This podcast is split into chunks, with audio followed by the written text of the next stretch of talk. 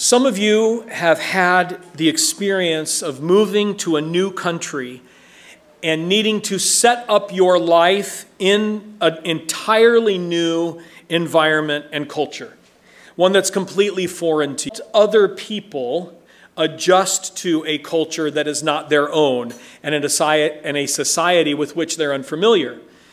And I've seen this a number of times with foreigners who move into Brazil. It's overwhelming. And it's not because it's Brazil that's overwhelming. Any new culture, any new context is going to be overwhelming to someone who's never experienced it before. But some particularly some particular challenges of life in Brazil, perhaps that foreigners are unaware of. One of those is a CPF. I remember when I first moved back here as an adult in 2002, I didn't know what a CPF was. I hadn't had one before I left. In fact, it wasn't even called CPF when I lived here before. It was CIC, I think. Um, and I remember I think it was the first week we were what that was. So I just said, mm, yeah, no. And they wouldn't let me pay. They would not let me purchase something there. And I literally said to them, Eu quero te dar dinheiro. I want to give you money right now. But you won't take my money if I don't give you this number? No. So that's an interesting one. That's a challenging one. How do you get your driver's license in a new country? Do you need to do the test or can you get yours translated? What about the traffic laws? Rodizio is a really fun one here in, in Sao Paulo for foreigners. A lot of foreigners have had a, a not so pleasant surprise um, after a few weeks and months of driving here because no one explained it to them. No one explained how that functions. What about figuring out your, your taxes? Imposto de renda here. There are some of us that have been here years and we're still trying to figure out how you get the gas turned on. And again, for, for foreigners coming from certain countries, the idea of having a, a gas canister that you have to buy and change yourself can be terrifying. How do you deal with banking in a foreign country? My personal opinion is that Brazilian banking is far ahead of American banking, far easier to navigate and use, but still it's new, it's different. To say nothing of the language.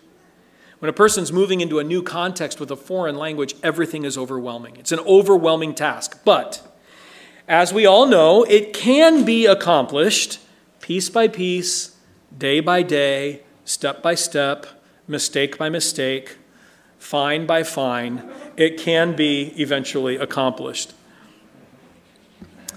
So far in the book of Acts, has occurred two Jews or God-fearers, people who had at least some knowledge of Yahweh, the Jewish God, and some understanding, some background in the Old Testament scriptures. But now Paul arrives in Athens, a city known for its thinkers, its philosophy, and as Paul discovers, its idolatry. The city was full of idols. So many different gods and goddesses were worshiped by the Athenians that Paul even finds an altar dedicated to the unknown God just in case they miss anything for the unknown God. It's, some, so kind of like we would say in Portuguese when we've offended people, you know, just to kind of cover everything, desculpa qualquer coisa, you know, I'm sorry about anything I may have done somehow in order to offend you. Um, I, I want to cover all my bases.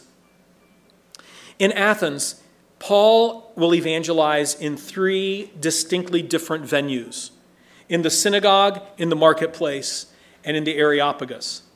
The synagogue would correlate today to some kind of religious environment, perhaps a church or maybe another religious context.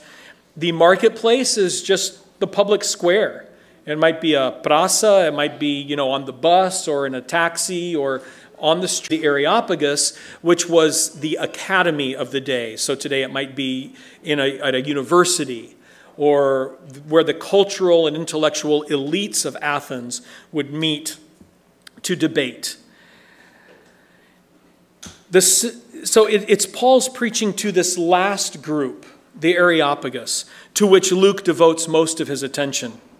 And this is the challenge that Paul faces in Athens how to evangelize a population that is so entrenched in pagan idolatry that they have no concept whatsoever of the true God.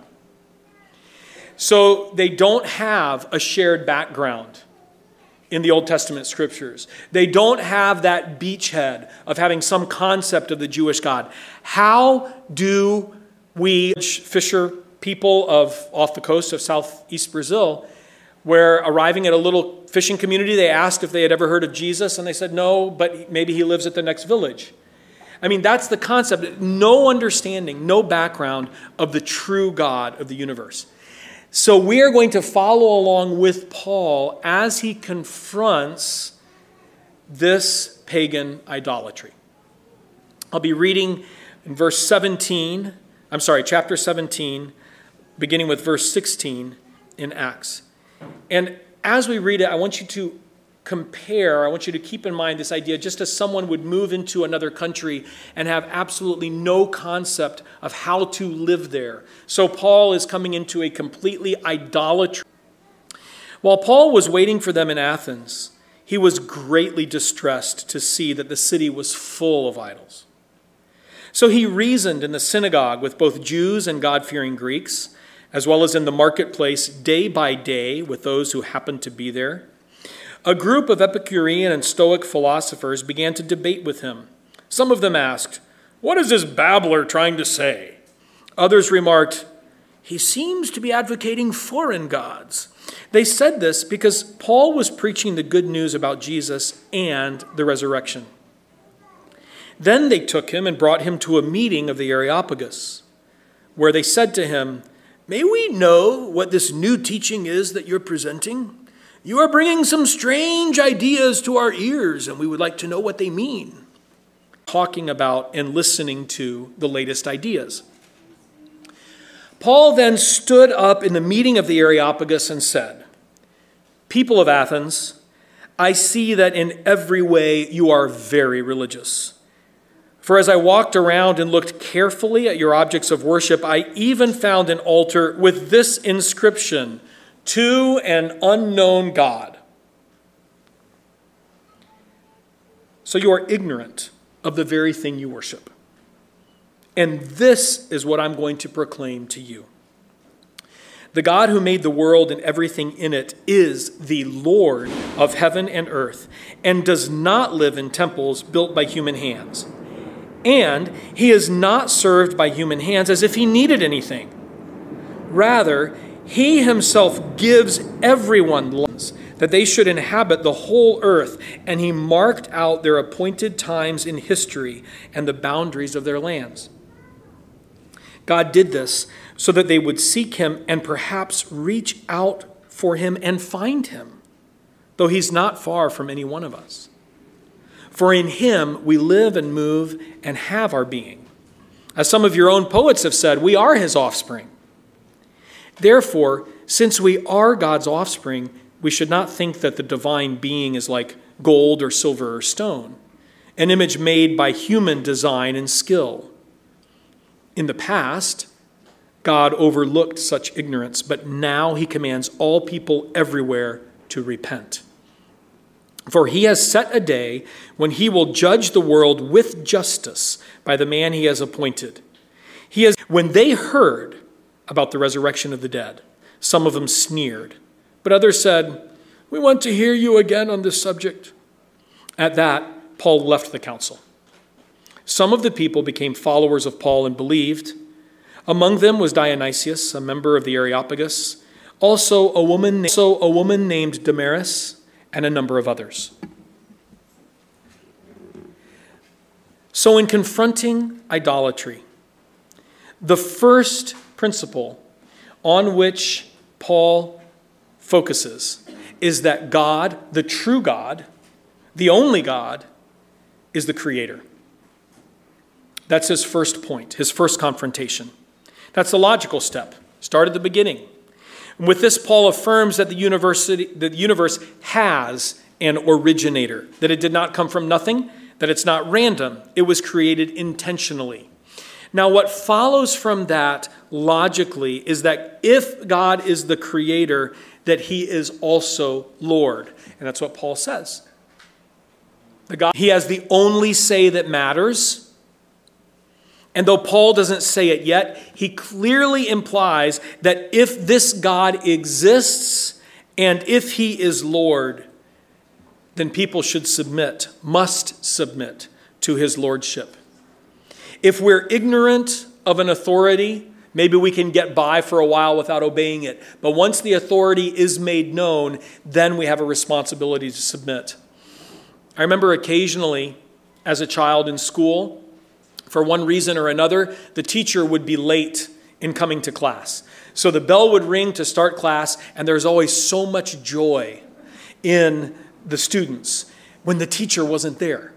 Now, the younger the, the children were, the dumber we were, right? No offense. What does that mean to the other teachers? Don't make noise. Let's enjoy our freedom. The more noise we make, the more disturbance we make, the more likely it is that some other teacher that's not supposed to be in here will come in here and establish some sort of order. But when you're much younger, like third or fourth grade, your cognitive abilities haven't developed that far yet. And so all you know is freedom. There are no children, there's no, there's no teacher here. And I remember one particular day, our class was thoroughly taking advantage of the absence of the teacher. There was running, there was screaming, there was throwing things at girls, there was all kinds of disturbance going on. And then all of a sudden, we kind of felt this like cold wind come from the door, and there stood a teacher. And immediately, just the presence of the authority causes everyone, all the kids go, he has arrived. So if we're ignorant of the authority, fine, we can maybe kind of get away with disobedience. But once the authority is made known, now we are responsible. And this is what Paul is drawing out to the Athenians. He's introducing them to this God who is creator. He is Lord, He is authority. So now that you're being introduced to Him, that is going to require responsibility from you in your reactions to Him. The second point that Paul makes about this Almighty God, introducing Him to the, the pagan idolatrous Athenians is that God is unlimited. First, God is creator. Secondly, he is unlimited.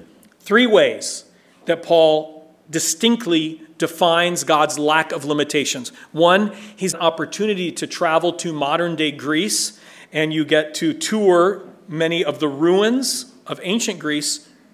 So many of those ruins are ruins of temples. Different temples, each dedicated to a specific pagan deity or entity. Paul says this God is not limited by temples. The true God of the universe can't be contained. You can't hold him within a concrete block, house, or building. He's unlimited by physical space. Secondly, in the same breath with buildings, Paul makes it clear that God is also not limited by any kind of human constraint. There's no limitation that humans can put upon God. He's not limited to temples hands. Now, that doesn't mean that people can't serve God, but it means that God doesn't depend on us for his survival or for his authority. He doesn't need us to serve him, or else he can't function. So God's not limited by any human constraints. And finally, God is not limited by any need. God does not need anything. He is not served by human hands as if he needed anything. There is nothing that God lacks. When I was in first grade, I remember our class did Secret Friends at Christmas time, Amigo Secreto. The teacher put all of our names on a little piece of paper, put it into some kind of container, and then we each picked out a name and read it. And that person was our secret friend. And the name I happened to pull out was um, the wealthiest person in the class. And I remember this girl from time to time, um, she would be picked up by helicopter from school. Truly, true story. The helicopter would land on the soccer field. She would be picked up because they wanted to get to their farms um, quickly on the weekends without facing traffic. Um, there was a pet show at the school. So her husband, her husband, not her husband, her brother brought his um, racing horse, thoroughbred racing horse, together with a groom and a person solely responsible for picking up the messes that the horses would make during the day. completely different world. Completely different world. I remember as a first grader, I was like, oh, Meg, this is who I got. And I went home and I gave it to my parents. And I remember mom saying, what do we get for this person?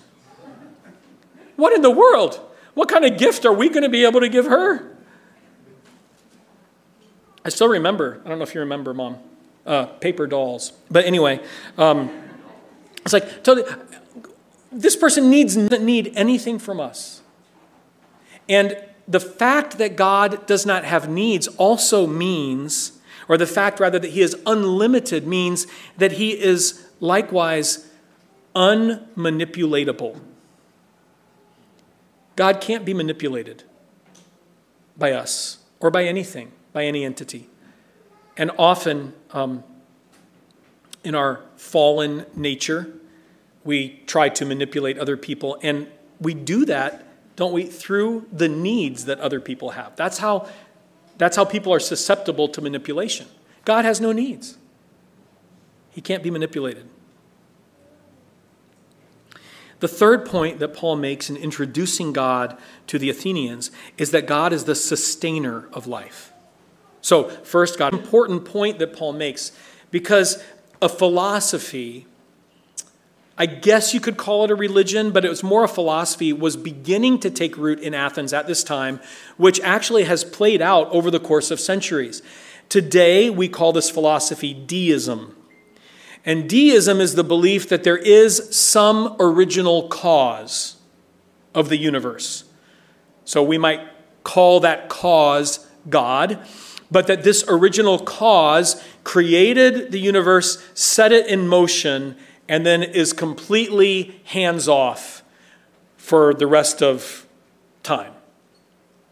And an, uh, an analogy that has been used for this is uh, what the old alarm clocks that you had to wind up and in order for them to function. So that this original cause sets it in motion and then ignores it. So when paul makes this affirmation that God is the one who gives everyone life and breath and everything else. God is unlimited, He has no needs. He's the ultimate giver, and He's the one who sustains. He gives breath, He gives life, and everything else. He is daily and minute by minute and second by second and microsecond by microsecond involved intimately in the sustenance of His creation. All life is sustained only by the providence and presence of God. Fourthly, Paul affirms that God is sovereign over history. Let me read again verse 26. From one man he made all nations, that they should inhabit the times in history and the boundaries of their lands. God's sovereign over history. He's sovereign over all peoples. He has all authority and all power. And so Paul puts this out there to the Athenians, and the, impl- the implied argument is why would you then choose to worship an idol that is less than the all sovereign God? Do you really want to challenge the one entity in the universe that holds all authority and all power. And why would anyone ever wish to belong to, or serve, or love, or worship anything less? A few years ago, I, had, uh, I was renting a car. We actually have an upgrade available to you today. I said, No, thank you. And they said, Well, why wouldn't you take the upgrade? And I said, Because I'm sure it's going to cost me more money. No, no, no, no. This is a free upgrade. It's a bigger car, it's a nicer car, it's a more comfortable car, it's a fancier car. Do you want it? Well, yes, absolutely. If it's not going to cost me any more, of course, I'd be stupid not to take the better deal, the nicer car, whatever, right? And so I did. It was very enjoyable. But the point, the point is that why would we take something less when something greater is being offered? The greatest.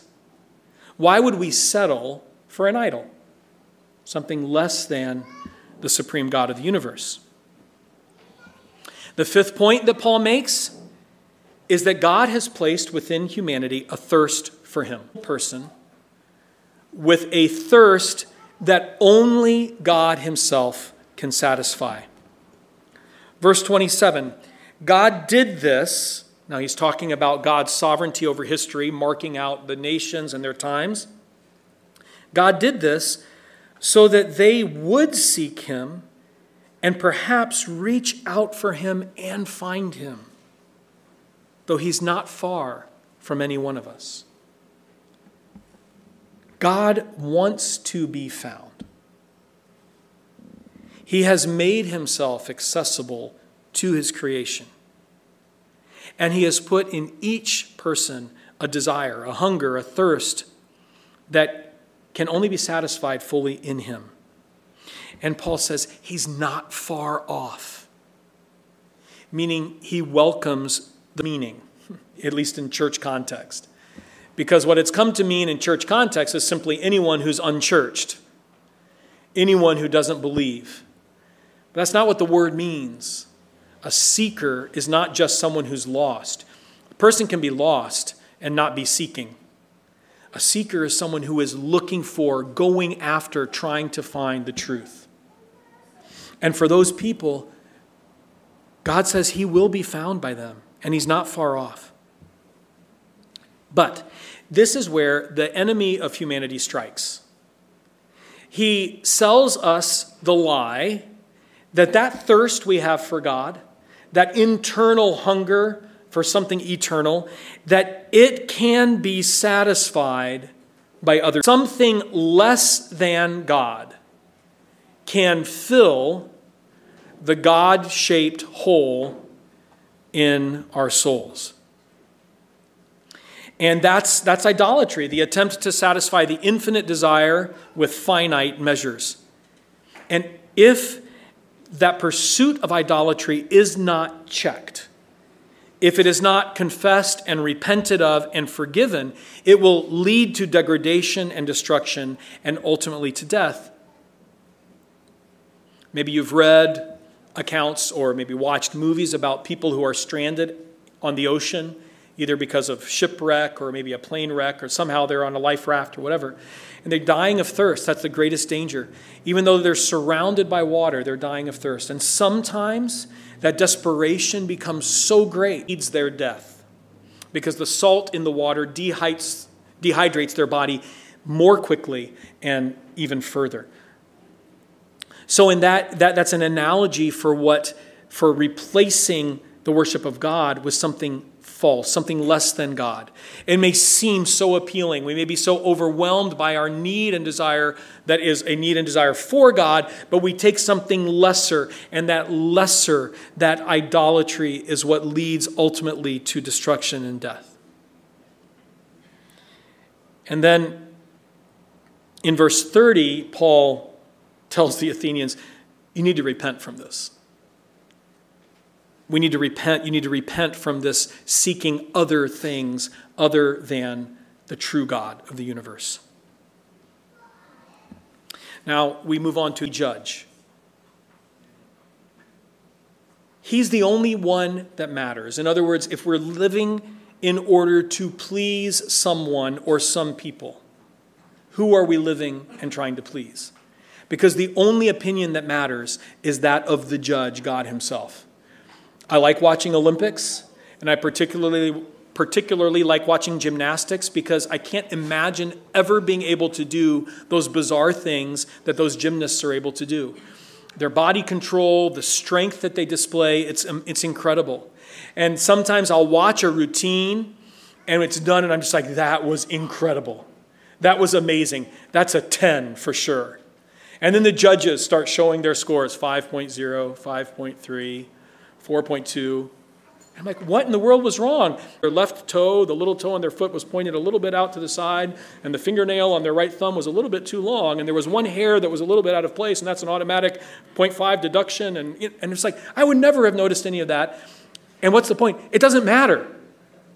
What I think of their performance doesn't matter. All that matters is what the, judge, the judges think.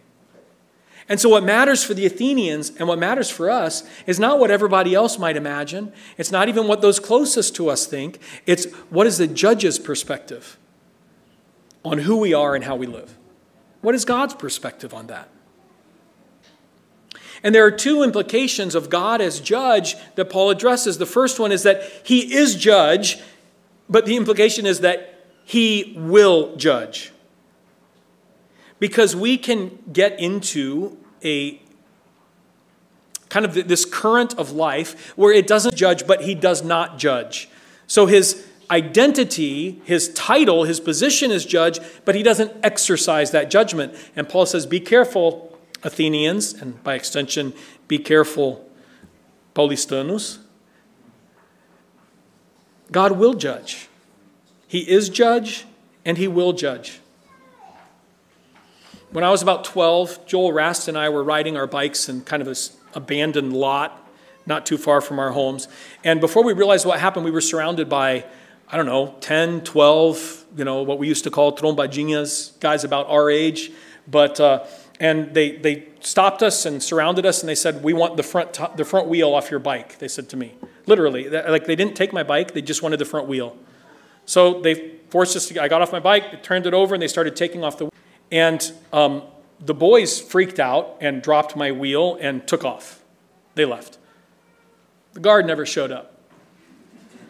And so, uh, as we were walking back, carrying the wheel and, you know, wheeling my bike on its back tire, we, we walked back and we, I went to the guard and I said, Didn't you hear me calling? And he said, Oh, I don't go in there. So there was a guard, but he was not guarding. On the other hand, God is the judge and he is and will exercise his function of judge. Secondly, he will not tolerate idolatry forever. That's what Paul says. Such ignorance. So, as I said way back at the beginning of the sermon, if we're ignorant of authority, maybe we're given a little bit of leeway, but now God will not tolerate that idolatry forever. His mercy toward the idolaters will not continue forever. And idolatry, if it's not confessed, repented of, and stopped, will lead to hell. And God's judgment of idolatry is a removal of his mercy. See, God's mercy is a constraint that holds us, that holds people back from the consequences of our own sin. It's like the dad who's holding the hand of his child, and the child is straining, trying to get away, try, wants to go after something, trying to get away. And at some point, the dad lets go and says, okay, and the kid goes flying, you know, because they've been straining so hard. That's what you're going to pursue? Go. That's his judgment. His mercy holds us back, his judgment allows us to delve into our idolatry. Point seven God's representative on earth is a man raised from the dead. Paul says this in verse 31. For he has set a day when he will judge the world with justice by the man he has appointed. He has given proof of this to everyone by raising him from the dead. Now, as soon as Paul says that, his teaching is interrupted. It ends rejection of the dead. And there were three primary responses. The main one was outright rejection, those who sneered at Paul and sneered at the suggestion that there could be a resurrection from the dead. The second reaction was contemplation. Hmm, maybe we'd like to hear a little bit more about this, Paul, at another date. But not right now. Not right now. In the future. And the third was belief. There was a limited response of belief in Athens. But if we compare the response in Athens to the response in every other city to which Paul has been so far, we find that the belief response in Athens was far below what it had been in the other cities.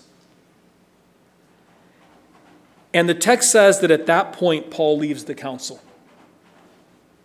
The impression we're given is that he's not, he was not able to continue his teaching because of this uproar and interruptive response.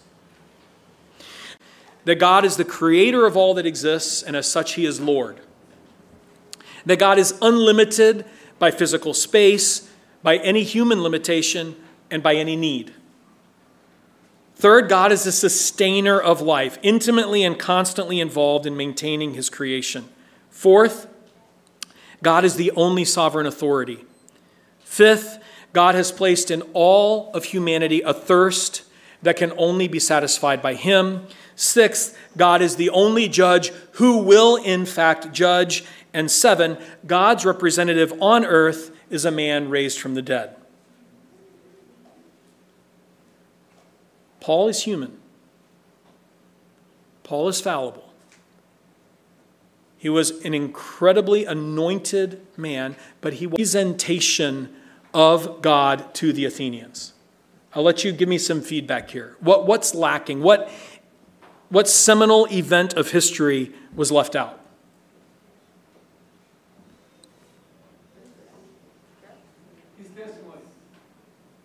What did you say, Sophia? Jesus' death. The resurrection was mentioned, but Christ's death. The cross isn't in this. And perhaps a better way to understand it is not that Paul was avoiding talking about the cross, it's that he didn't get there yet. He was interrupted before he could get to the cross.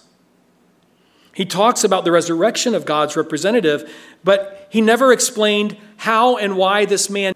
Now, if you look, if you have your Bibles open and you look at the page, you'll see that from Athens, Paul is going to travel to another Greek city called Corinth. Now, while Athens was more intellectual and philosophical in their idolatry, Corinth was far more carnal, more sensual, extremely promiscuous, and sexually immoral. Paul writes to the Corinthian church at least two letters that have been preserved for us in Scripture, 1st and 2nd Corinthians. And it seems that his experience in Athens changed something about the focus and the process of Paul's evangelism. To the Corinthian church, he writes, and this is from chapter 1, verse 23 of 1 Corinthians, was preached to save those who believe. Jews demand signs and Greeks look for wisdom, but we preach Christ crucified, a stumbling block to Jews and foolishness to Gentiles. Jews demand signs, Greek looks for, Greeks look for wisdom, but we preach Christ crucified, a stumbling block to Jews and foolishness to Gentiles. Now, a little bit later in chapter 2, verses 1 and 2, Paul describes his evangelism in Corinth. And what does he say? When I came to you, I did not come with eloquence or human wisdom as I proclaimed to you the testimony about God while I was with you, except Jesus Christ and Him crucified. So remember that context. In Athens, with the intellectual elites, Paul starts at the beginning with the creation and he begins to list these characteristics of the Almighty God. As soon as he mentions the resurrection, he's interrupted. He doesn't get a chance to continue. There is a belief response, but it is small. There is a lot of resistance to what he has preached, and there's a lot of indifference. Now, in Corinth, Corinth is going to eventually become one of the largest and strongest churches in the ancient world. Also, one of the churches with the most problems, which would make sense given its context promiscuous carnal culture. So, Paul the cross, and he never had a chance to get to it. So, as he travels to Corinth, he decides that he's not going to start with philosophical arguments. He's not going to engage first with debate. He's going to lead with the cross. For I purpose to know nothing among you except Jesus Christ and Him crucified even though the crucifixion is a stumbling block to Jews and foolishness to Gentiles. And, and why is it that Paul arrives at this conclusion? Because the cross is where idolatry meets its defeat. Was on, on the cross, Jesus shows the love of God for all creation and took all human idolatry onto his shoulders so that our idolatry died with him. Additionally, the cross Every pagan entity of which I am aware, ancient mythology, Greek and Roman, all the deities had something in common. And what was that? That they demanded sacrifice from their worshipers.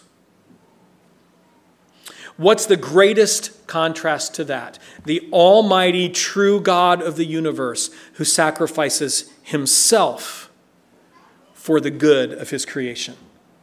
Do you see that contrast? The pagan gods who demand sacrifice, the true God who gives of himself, sacrifices his own son to pay for the sins to make life and forgiveness available to his. I resolve to know nothing among you except Jesus Christ and him crucified. That's the answer to idolatry then. It's the answer to idolatry today.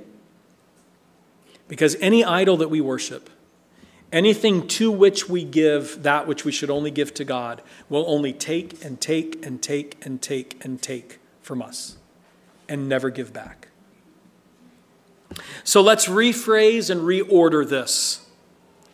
God Himself paid the price for the sins of humanity by dying in our place. God is creator, He is unlimited, He's a sustainer of life, He's the sovereign authority. He has given each of us a thirst that only He can satisfy. He is the judge, and Jesus, His Son, was that man crucified who rose from the dead. This should be a challenge to us today in 2021 a reminder to leave behind our idolatry. Because even if we've taken that original first step of believing in Jesus, repenting of our sins, receiving his life, accepting his sacrifice on our behalf, we're bombarded with temptations to re engage in idolatry, to find our fulfillment in other relationships or entertainments or experiences or money or possessions. But we're invited again because of all this that God is to weigh that against our idol and decide which is worth worshiping and which is not. And secondly, to those of you who have maybe never taken that step of surrender, that first step of saying yes to Jesus, come before the only true God of the universe, this one that Paul was introducing to the Athenians, you're invited to do that today. As Paul said, God is near, He is not far off. And everything that He has done, He has done so that perhaps you would reach out for Him and find Him. You're invited to come to Him in place of your idols. Only He can satisfy, only He can fulfill the human soul. And that brings us right into our celebration of communion that only Christ fulfills. And communion is a sign. We're eating and we're drinking, and it satisfies, it fulfills our physical body. Okay, you might be looking at me and saying, Pastor Nathaniel, that little tiny stuff that you give us doesn't satisfy anybody. And the, the, the point is, though, that it is a sign. That little piece of bread and that minuscule cup of juice is a sign. It is a symbol of the body of Jesus and the blood of Christ that was broken and shed for us. And his sacrifice fully and completely fulfills and nourishes and satisfies our souls. Communion is a sign that points to that truth and that reality. So, in preparation, for celebrating our fulfillment and satisfaction in Christ. Let's be silent for a few moments, intentionally asking the Holy Spirit to examine our hearts if there is any repent of it, so that we celebrate this fulfillment and this union with Him in purity.